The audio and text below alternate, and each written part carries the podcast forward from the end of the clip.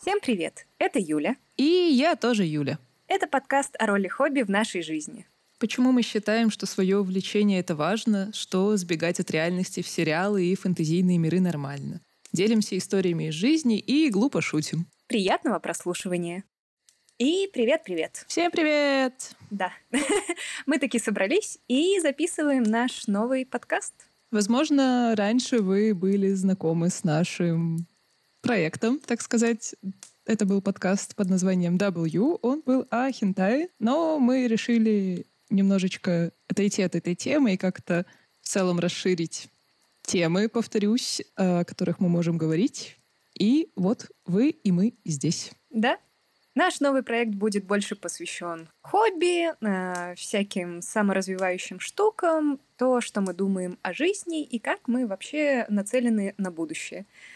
По факту просто штуки, о которых мы будем болтать. Господи, как серьезно это прозвучало. Я, у меня в голове было аниме, гик-культура, наши планы на будущее. Ну, не знаю. Но это, конечно же, тоже. Да, разумеется, мы будем говорить вообще обо всем. Uh, у нас очень интересное название «Эскапизм на окраине», которое мы, кстати, не сказали в превью. Shit. Ну да ладно. Да, и, соответственно, мы будем обсуждать все, что помогает нам сбежать от реальности в наш уютненький мирочек вместе с кружечкой чая, да, отдохнуть. Отдохнуть, набраться сил, как-то восстановиться. Вот это вот все. Ну, думаю, с прелюдиями покончено. И можно перейти к самой сути. Если бы это был подкаст о хентае. Да, вот до этого мы, конечно, говорили про отдых, восстановление, расслабление, но первая тема нашего выпуска — это учеба. Предположу, что у многих она, наверное, не вяжется с отдыхом, восстановлением, расслаблением, а скорее воспринимается как что-то напряжное, запарное, что-то, на чем нужно сильно стараться, вкладываться и уставать. Да, на самом деле. Когда я только видела эту тему для подкаста, у меня сразу была какая-то такая негативная ассоциация с учебой. А потом я вспомнила, что вообще-то у меня был универ, который я очень любила. И там скорее для меня учеба как раз-таки была как хобби. И мне кажется, стоит это обсудить, поговорить, э, уточнить, что вообще для нас является учебой, э, ограничить рамки, в которых мы будем это все обсуждать, ну и сказать все, что мы об этом думаем а также высказаться о системе образования в целом. Она замахнулась. Этого я в наш план на, на тему не записывала. Но мне кажется, нельзя высказывать свое мнение и при этом не упомянуть в целом, что творится в нашей системе образования. Потому что она как будто не то чтобы прям нацелена на то, чтобы дети получали удовольствие от учебы, нежели она нацелена на какую-то зубрежку. Да, я здесь согласна. И на самом деле, если собрать все мои разговоры часовые с друзьями и склеить, то получится как раз-таки подкаст об этом. Думаю, позже мы это здесь обсудим, поговорим в нашем образовании, каком-то опыте, возможно, упомянем хобби, которыми мы занимались, и которые тоже можно отнести к учебе, но как-то не будем сильно углубляться в их сторону, чтобы было потом еще о чем рассказать. Да. Думаю, начать стоит с базы. Ну, не с детского садика, а все-таки со школы. Потому что детский садик это, это еще приятное мероприятие. Школа. Детство, отрочество, юность. Ну, на самом деле, сама школа для меня тоже выступала скорее как развлечение. Ну, не то, что хобби, но мне очень нравилось ходить в школу. Я часто слышу от своих знакомых, друзей, просто каких-то рандомных людей в интернете о том, что школа — это ужасно, у вас тоже неприятные воспоминания о школе, вы тоже не хотите туда возвращаться. А мне нравилось в школе. Я с удовольствием туда ходила, и, честно говоря, не ради того, чтобы чему-то научиться, а чтобы пообщаться с моими друзьями. В какой-то момент мне мать даже предлагала перевестись в другую школу, и сейчас я понимаю, что тогда было бы для меня лучше. Дальше, наверное, расскажу, почему. Но мне не хотелось, потому что я туда ходила с людьми пообщаться. Ну, я считаю, что тебе повезло очень, потому что для меня как раз-таки школа — это очень нелюбимое было место. Я ненавидела школу, я не очень любила свой класс. Ну, я не скажу, что класс мне что-то прям плохое делал. Но я ни с кем особо не нашла общий язык. У меня была группа людей, с которыми я общалась, которых могла назвать в школьные годы своими друзьями. Но общаться с ними и ходить в школу для меня не было одним и тем же. Школа для меня выступала в качестве какого-то такого пугающего места, куда идти совсем не хотелось, и ну, где знания давались скорее из-под палки, нежели вот я туда бежала с распростертыми объятиями, обнять свои любимые учебники учителей. Нет. У меня это было как-то... Ну, короче, неприятные у меня воспоминания, и в школу мне ходить совершенно не хотелось. Ну, со знаниями из-под палки я согласна, потому что, повторюсь, я туда бежала не учебники обнимать. Мне нравился, на самом деле, сам процесс учебы, но у меня была э, узко, не знаю, узконаправленная, специализированная школа. Она была нацелена на физику, на математику. У меня был аэрокосмический класс, где очень много часов, реально очень много часов в день уделялось физике и математике. Ну и, естественно, ЕГЭ дальше сдавалось по этим же предметам. И сейчас я понимаю, почему меня хотели перевести в более гуманитарную школу, потому что для меня это тоже было бы лучше, как бы со временем. Уже в одиннадцатом классе я поняла, что мне вообще не нужна эта физика. Очень интересная наука, очень она мне нравится. Мне нравилось решать по ней задачки, но не то, чтобы я хотела сдавать по ней ЕГЭ. И да, образование было такое ты либо выучишь, либо тебя ждет кара небесная в виде и родителей, и учителей, которые такие, о, господи, как ты посмела получить плохую оценку. Меня, кстати, за оценки никогда не ругали. За это большое спасибо моим родителям. В этом плане всегда у меня дома был покой. Возможно, из-за этого я не боялась прогуливать уроки. Не делайте то же самое. Но... Для меня было так удивительно, когда ты рассказала, что прогуливала уроки. Это вообще не укладывается в мою картину мира. То есть э, я в, не в универе, а в колледже, я училась в колледже. Для меня было нормально прогуливать уроки. Но когда я слышу такое относительно школы, я вообще не понимаю, как. Ну, ты с утра просыпаешься, открываешь глаза и такая, никуда не пойду. Закрываешь глаза и спишь дальше. Да, в смысле? Я не знаю, за мной особо не было контроля, особенно уже в средних и старших классах. А я была дома большую часть времени одна. То есть я просыпалась, родителей уже не было. Когда я приходила теоретически из школы, дома тоже никого не было, за мной никто не следил. Ну, наверное, если бы я все время получала двойки, это было бы заметно. Но я в целом довольно сообразительный ребенок была, ну и, наверное, остаюсь.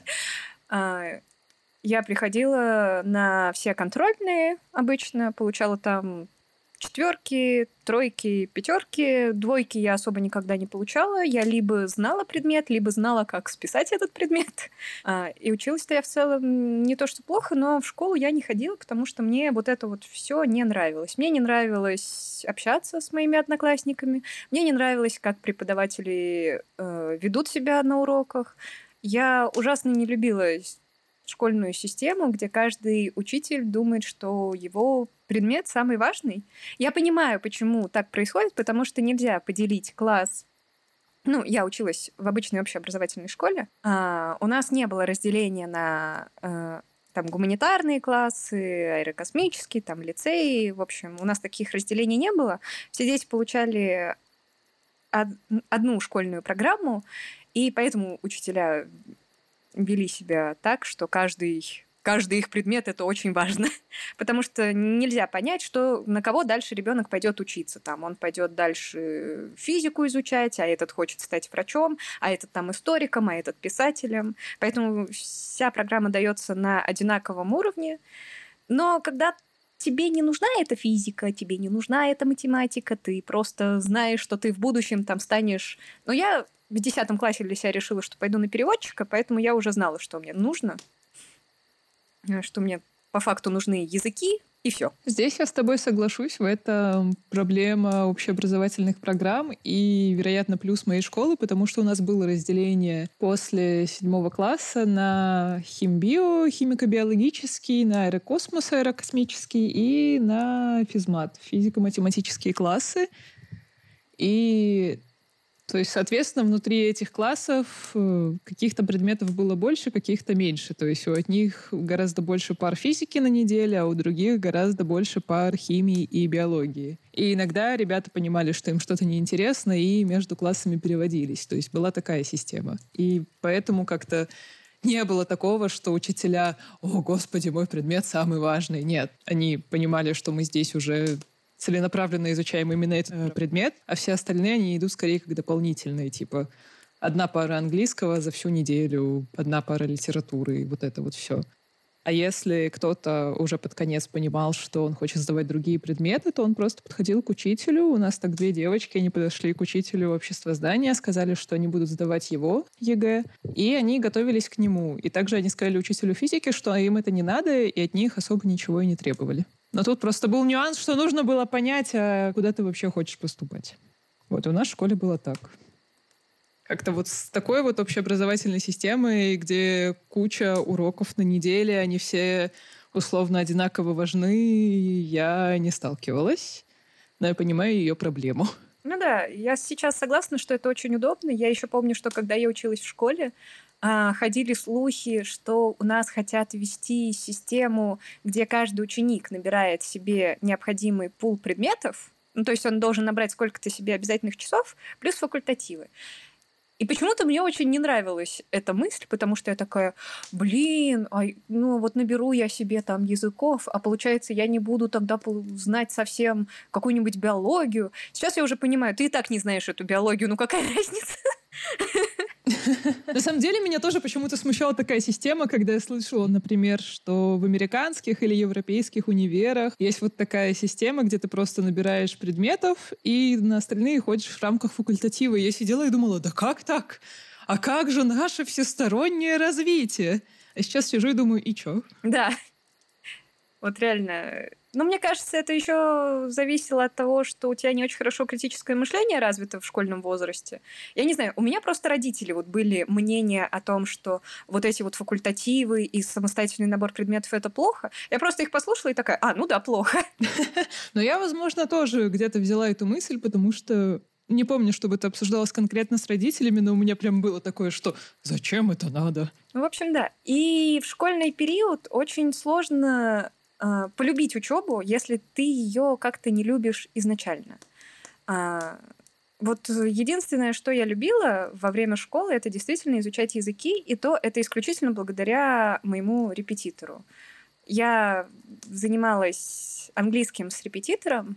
У меня мама в пятом классе прям решила, что я обязательно должна знать английский, а, что он мне в жизни очень пригодится. Ну, на самом деле, большое ей за это спасибо, потому что действительно язык пригодился. Э, полезный навык. И у меня было несколько репетиторов. Сначала я ходила к обычному, ну, к такой, к женщине у меня была репетитор, и она преподавала максимально скучно и уныло. Я не любила из-за этого ни язык, не все, что с ним связано, я не делала домашку, я как-то дополнительно не развивалась, у меня даже не было мысли, как не учебы в школе или у репетитора, еще как-то попрактиковать язык, там, послушать музыку и попереводить песни, посмотреть сериалы с субтитрами. У меня такого не было. Потом она от меня отказалась, потому что я какой-то период зимой долго болела, и получается, что мы не брали у нее уроки, а потом, когда я уже выздоровела, мама с ней связалась, и она такая, ой, а у меня уже нет свободных часов, извините. Ну и мы такие, ну и фиг с ней. Меня нашли другого репетитора. Со мной уже занимался, получается, мужчина. Ну, не имеет значения, на самом деле, пол преподавателя абсолютно не имеет. Просто в моем случае так было, чтобы было проще разделять. И вот он очень интересно преподавал язык. С ним было интересно заниматься. Я с ним как раз-таки выучила по факту всю базу. Я с женщиной занималась где-то года полтора-два, и я не могла запомнить элементарно там present simple, вот это вот все. С ним я это выучила за полгода, и дальше стала уже сама развиваться. То есть я стала больше слушать песен на английском языке, я смотрела сериальчики, я смотрела теорию большого взрыва с субтитрами. Мне это все безумно нравилось. И в школе я, соответственно, тоже очень сильно проапгрейдилась на уроках английского языка. Даже настолько, что у меня там преподаватель... Грубо говоря, мы с ней вместе вели урок. Она такая, ой, не знаете, спросите у Юли. И я чаще всего на английский тоже в школе не ходила. Я просто приходила на все контрольные, быстро их писала, и дальше ничего не делала на уроке. Нормально. Да. Ну, и полюбить английский а, мне как раз-таки помог хороший преподаватель, который мог его интересно преподать. То есть в этом случае для меня язык стал как раз-таки моим хобби, которым я занималась. Ну, вообще, это здорово и очень классно, что тебе удалось найти своего препода, потому что на самом деле то, как рассказывается предмет, тоже очень важно. Тебе может быть безумно интересна тема, но ты слушаешь лекцию и понимаешь, что это вообще невозможно воспринимать. Это очень нудно, скучно и вообще не нужно тебе уже больше никогда в жизни. У меня как-то нет такой истории, что какой-то из школьных предметов мне именно понравился, потому что все, что мне всегда нравилось, это как-то сидеть, придумывать свои истории и какие-то к ним развитие событий, как оно все происходит, создавать персонажей, вот это вот все. В школе у нас э, подобных предметов не было. Не то чтобы мы чем-то занимались подобным на рисовании или на МХК. В художку я там тоже не ходила. Что-то подобное встречал, конечно, в театралке и, возможно, на занятия гитарой. Но при этом мне были интересны почти все школьные предметы сами по себе, потому что мне просто в принципе нравится узнавать новое. Да, возможно, я это забуду через полгода, это, скорее всего, действительно так. Но сам вот процесс получения знаний, он меня очень увлекает. Мне это просто нравится, это как-то можно назвать моим хобби, я могу чем-то заинтересоваться и пойти читать об этом статьи. У меня хобби — получение новой информации. Я ее очень хорошо воспринимаю, впитываю, возможно, как-то применяю или вхожу и разбрасываюсь рандомными фактами, которые никому не нужны, но я такая, господи, смотрите, как я могу. Вот. И вот это вот образование, оно всегда мне было интересно вне, и я очень долго не могла понять, чем я, в принципе, хочу заниматься, и каждое интересное мне дело воспринимала не как хобби и увлечение, а как Господи, это дело всей моей дальнейшей жизни. Вот я рисую, я буду этим зарабатывать. Вот я играю на гитаре, может быть, я стану музыкантом. Спойлер, когда меня позвали в группу, я отказалась вот я хожу на журналистику, все, дальше я стану журналистом. Но это так не работает. Мне просто нравилось узнавать что-то новое. Еще я поняла, что у нас конференция закончилась. Ну, я могу высказаться насчет э, вот этой твоей темы, что получение знаний это как хобби. Очень круто, что для тебя это было уже в школе так, потому что для меня это стало так только в университете. В школе я была на сто процентов уверена, что я ненавижу учиться, что я не люблю получать знания и что это все не мое. Я люблю читать, э, и в школе я любила читать, но для меня это никак не было связано с получением знаний. Я это никак не связывала с получением знаний, это было для меня просто погружение в какой-то мир, в какую-то вселенную, знакомство с персонажами, вот это вот все. А уже в университете я поняла, что мне в целом нравится сам процесс получения любой новой информации. Неважно, это вот какой-то фэнтези-мир я читаю, или же я читаю учебник. Ну вот у моей такой увлеченности есть э, другая сторона, потому что я не знала, куда я в принципе хочу поступать, чем хочу вообще заниматься, потому что мне нравилось ну, абсолютно все. То есть я ходила на журналистику, я играла на гитаре, я рисовала. И при этом все, исключая вот этот гуманитарный блок, я училась э, в классе с направленностью на физику, и как бы почти всю мою сознательную школьную жизнь физика возводилась в культ, и ее обязательно надо было сдавать на ЕГЭ, и я даже не задумываясь, просто такая, ну да, конечно, я сдаю физику, я участвовала во всех этих олимпиадах, я прошла до финального этапа Бауманской олимпиады, я почти поступила в Бауманку, господи, боже мой, смогу ли я так сейчас? Нет, конечно. и по в ЛЭТИ, какие-то другие вот такие вот узконаправленные вузы. Я везде во всем этом участвовала, ну, просто потому что я не знала, чем я хочу заниматься, и не понимала, и как-то со стороны родителей или окружения вот этой поддержки не было, потому что физика наша все. И вот этот концепт того, что взять вот этот gap year, взять год, никуда не поступать, он тоже не совсем укладывался в моей голове. На самом деле мы это не обсуждали с родителями, хотя мне кажется, что они бы не согласились, хотя кто знает. Но мне просто, в принципе, хотелось уехать. Вот так вот сложилось. И я поступала лишь бы поступить и уехать куда угодно, неважно куда куда поступить было неважно. И поэтому я поступила вообще на неинтересную мне специальность, с которой я позже пыталась отчислиться. Спойлер мне не дали, но разрешили официально не ходить на пары, а перед этим отправили к психологу, потому что человек не может просто так хотеть отчислиться. Нет. как это ты хочешь отчислиться из нашей шараги? Никто не хочет. Ну вот да. Психолог сказал, что со мной все нормально, но они же просто у учебных заведений идет финансирование за каждого студента, и возникает вопрос, а если кто-то отчисляется. Им вот этого всего было не нужно, меньше денег, возможно, больше интереса. Плюс тогда я подняла немножечко тему коррупции. И мне сказали просто, что окей, вот тебе справка, иди просто подпиши, и можешь официально не ходить на пары. Я на них не ходила, я просто спокойно сдала диплом в конце года. Мне кажется, что мне будут приняли, возможно, только потому, что всем зав кафедры сказал, что давайте просто примем диплом Ишмурзиной, потому что я сомневаюсь, что он был так хорошо написан, чтобы оценить его на 4, хотя кто знает. И вот так вот моя история учебы, именно какой-то такой официальной, была окончена. Но для меня э, учеба как раз-таки началась в университете.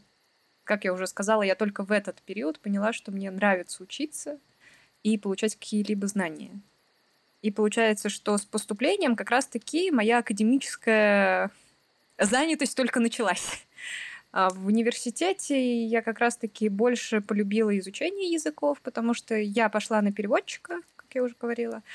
И там мы в целом все, что делали, это изучали язык. А, я изучала дальше уже после школы немецкий язык. Это мой основной переводческий язык. Английский уже как дополнительный идет. И вот это все мне очень нравилось. Мне очень нравилось погружаться в культуры страны, мне нравилось изучать ее историю, литературу. То есть вот это вот все мне прям безумно нравилось получать.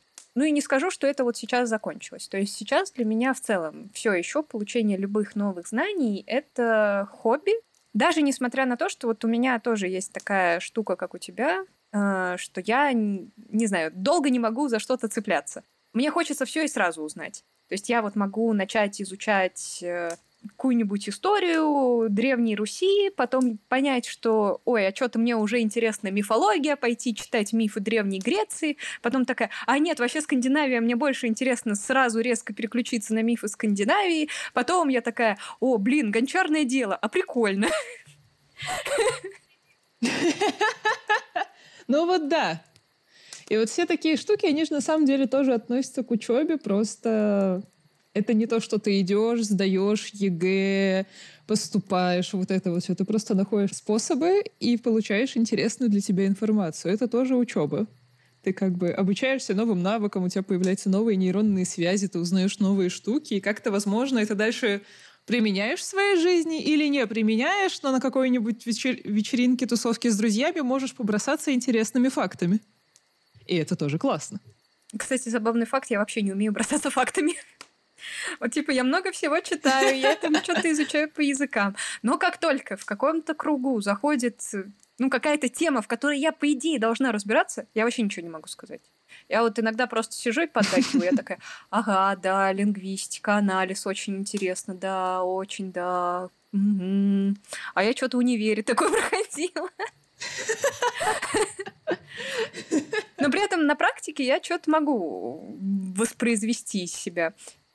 А если просто начать разговаривать на тему, у меня очень часто бывает из-за этого ступор, потому что я по факту ну, что-то из- изучаю, получаю новые знания а, на каком-то базовом уровне, а уже дальше не углубляюсь. И из-за этого, из-за того, что я также перескакиваю с темы на тему, у меня очень часто все смешивается в голове. То есть я там могу, да, перемешать вот если я каким-нибудь творчеством или хобби занимаюсь, там, я могу путаться в терминах, э, забывать, что как называется, называть не теми словами штуки из другой вообще сферы. Вот это у меня бывает. Ну, это на самом деле нормально, потому что ты не то чтобы профессиональный художник, который зарабатывает этим на жизнь. И как бы чего-то не знать или в чем-то путаться, это нормально. Это как э, просто знать язык для понимания и как-то жизни в среде и быть переводчиком. То есть не каждый человек, который может прочитать книгу на английском, все в ней абсолютно понять, разобраться во всех мотивациях всех персонажей, сможет также и перевести эту книгу. Ну, на самом деле, да, это правда. И здесь примерно, я думаю, то же самое. Я так однажды решила, что мое новое увлечение и интерес к какой-то области — это в очередной раз моя будущая профессия, и так я решила войти в IT. Спойлер, через полгода я... Да нет, даже, по-моему, месяца через два я решила уйти из IT и просто перестала этим заниматься. Потому что мне это перестало быть интересным. Я поняла, что это... Ну, во-первых, конкретно та область была не для меня. Я уже даже не помню, чем я занималась. Ну, то есть я помню, что я делала там странички для сайтов, там что-то их внешний вид, кнопочки передвигать, формат под разные устройства. И мне было интересно узнать, как это работает. Я узнала, как это работает, я применила это на практике, я что-то поделала, как-то больше разобралась в теме, и все, мне стало скучно. Мне не хватало усидчивости этим заниматься, и в целом-то и желания как-то глубже погружаться в тему, становиться специалистом у меня не было. Я просто оплатила себе курсы и бросила их, потому что мне это перестало быть интересным, и ну, это тоже нормально. Не нужно заставлять себя чем-то заниматься, если вам это больше не интересно. Ну, кстати, у меня с хобби есть такая штука. Я вот сейчас думала, почему я чем-то долго прям не могу заниматься, чаще всего я начинаю чем-то заниматься, потому что у меня есть конкретная цель, которую я хочу сделать. Вот, например, я начинала делать... Э, я безумно хотела сделать из эпоксидной смолы себе кинжал. И это была прям моя цель. То есть я хотела сначала самостоятельно смоделировать э, модель этого кинжала. Из-за этого я накупила себе пластилина, всяких инструментов для лепки, потому что я хотела вот прям заняться, сделать этот кинжал, чтобы он полностью был по моей модельке. Я начала вот это все изучать. Дальше я залила форму из силикона, и дальше я отлила кинжал.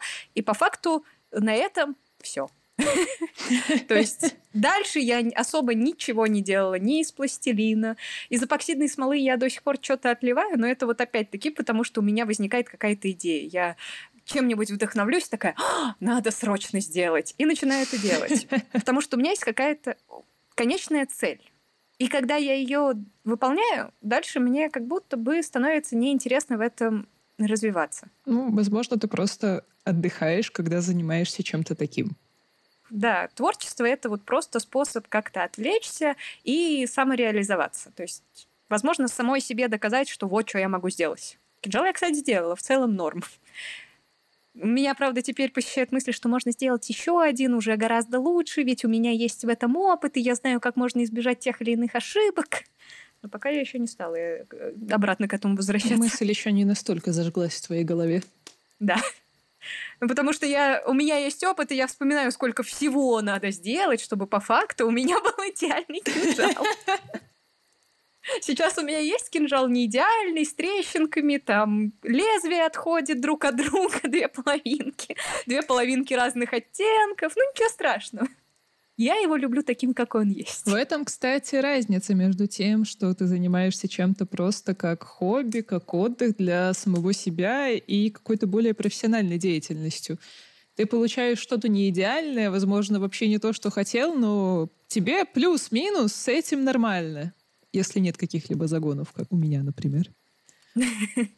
То есть ты просто занялся какой-то отвлекающей деятельностью, получил какой-то результат, и ну, в целом все, ты дальше не строишь вокруг этого свою жизнь, не думаешь, что начнешь этим зарабатывать, уйдешь со своей работы, станешь кочевником, и все. То есть ты как бы просто отдыхаешь и делаешь какие-то штуки для себя. Это как рисовать картины по номерам. Ну, то есть ты рисуешь классную картину, но ты вообще никак э, в художественном плане не развиваешься. Ты не заканчиваешь какие-то специальные курсы, ты не изучаешь смешение оттенков, как оно все между собой сочетается, какие там тени, какие рефлексы, где блики, какие формы геометрические, пропорции, перспективу. Нет. Ты просто циферки закрашиваешь, и тебе уже классно. И это здорово такое занятие в своей жизни тоже нужно иметь. Ну, это правда. К тому же творчество — это очень хорошая терапия. То есть если да, у вас нет желания или возможности ходить к психологу, любой ручной такой мелкий труд, мелкая моторика, она очень помогает успокоиться и упорядочить мысли в своей голове. Я сейчас представляю, как вспоминаю, как я плела фенечки вот этой вот мелкой моторикой, как у меня нитки путались, как я бесилась сяцки. и этот тейк вызывает у меня некоторые сомнения. Но мне просто творчество действительно помогает. Ну, просто можно и мелкую моторику, и на более крупную какую-то ориентироваться, в зависимости от того, что тебе больше получается, что тебе больше нравится. Нет, ну здесь согласна, да. Это в любом случае отдых, расслабление и вернемся к теме этого выпуска получение новых знаний. А то мы как-то просто отошли. Ну да. Но по факту любое хобби э, дает тебе новые знания в той или иной, да, теоретически или практически. То есть э, любовь к просто учебе какой-нибудь э, университетской или школьной, это дает тебе больше теоретические знания, но также тебе очень может нравиться получать новые знания в какой-то прикладной области, как, например, там лепка из пластилина, гончарное дело, вышивание, макраме всякое. Это тоже получение новых знаний, но уже более практических. Да, на самом деле даже прослушивание каких-то подкастов не нашего, а более образовательных. Это тоже учеба, потому что если вы слушаете исторические подкасты или подкасты про бизнес, про маркетинг, вы тоже получаете какую-то новую информацию, и как-то ваши границы, они становятся шире. Вы образовываете сами себя. Это все тоже учеба. Да, на самом деле, мне кажется, любое взаимодействие — это учеба. То есть даже наш подкаст, он может раздвинуть какие-нибудь границы. Ну да. То есть вот человек сидит у себя в коконе, думает, что а вот я не хочу ничем заниматься, потому что я не хочу ничего начинать, и вообще я уже старый. О, это вообще частая проблема. Он послушает наш подкаст и такой, а, я не старый, это они старые. Ладно, мы немного отошли от темы. Короче, э, концепт старости есть только у вас в голове.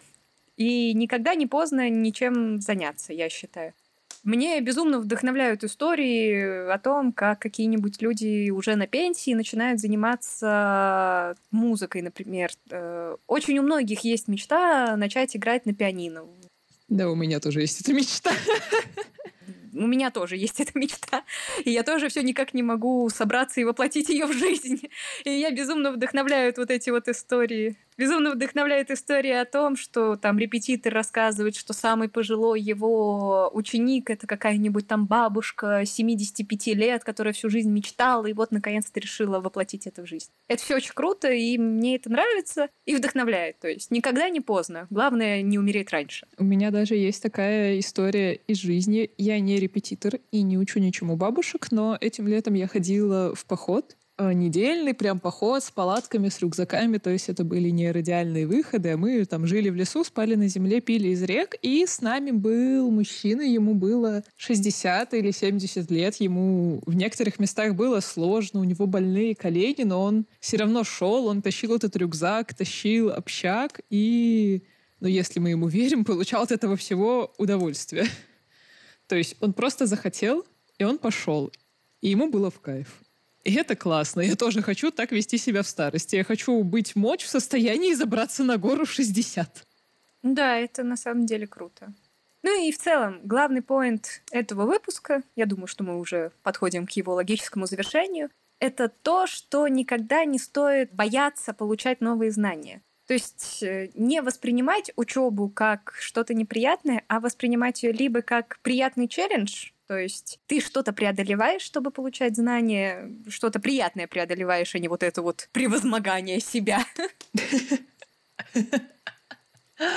Я сделаю 10 домашек либо получать, да, новые знания извне. То есть не из школы, например, если вы школьник и терпеть не можете эту учебу, а как-то пытаться найти то, что вам нравится, не обязательно связанное со школьной программой, а может быть какие-нибудь кружки, какие-нибудь дополнительные секции. Что-то, что помогло бы вам дополнительно развиться в той или иной области или сфере. Да, и могу еще добавить, чтобы все такие попытки не воспринимались как-то трагически. Если что-то не получится, что-то расхочется, то это все можно воспринимать как гипотезы. И вот давайте поставим гипотезу, я попробую заняться ювелирным делом, буду делать кольца, и вот такое предположение, что мне это будет нравиться В конце оказывается, что мне это не нравится, и как бы просто предположение не оправдалось, гипотеза была неверна. Это все. Это не неудача моей жизни. Это просто гипотеза такая вышла, и все. Да. Все верно. Я просто в своей жизни сейчас стараюсь применять вот такое вот мышление гипотезами, и она перестает казаться какой-то, во-первых, неконтролируемой катастрофой, потому что я просто такая, я вот попробую это и получу это. А потом уже можно на реальные результаты как-то посмотреть и их оценить, и все. И это нормально, это просто жизнь. Ой, как сказала, господи. Это жизнь. Ну да, любой опыт — это опыт, и это очень круто, что вы его получили. Потому что не будет, скорее всего, такого, что в старости вы будете лежать и думать о том, что, блин, а я вот это вот сделал, эх, лучше бы я вот эти вот три дня не тратил на плетение этой гребаной фенечки. Если вы хотите, делайте. Да. Потому что, скорее всего, вы будете лежать в старости и думать, блин, а я никогда в жизни не делал парную фенечку со своим другом, а так хотел. Да, так и есть.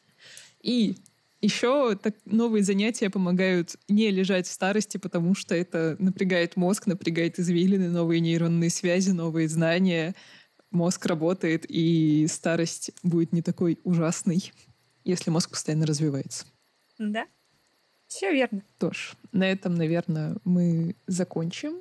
Это был наш первый или нулевой выпуск, я не знаю вот где-то около этих чисел. А, думаю, это был наш первый выпуск, потому что пилота не будет. Ну вот, а я хотела пилотировать самолеты. Прости, ты не пилот. Максимум стюардесса. Хм. Извините. В моей голове снова вспоминается, что когда-то мы делали подкаст про хентай.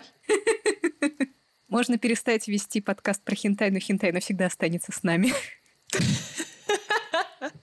Да.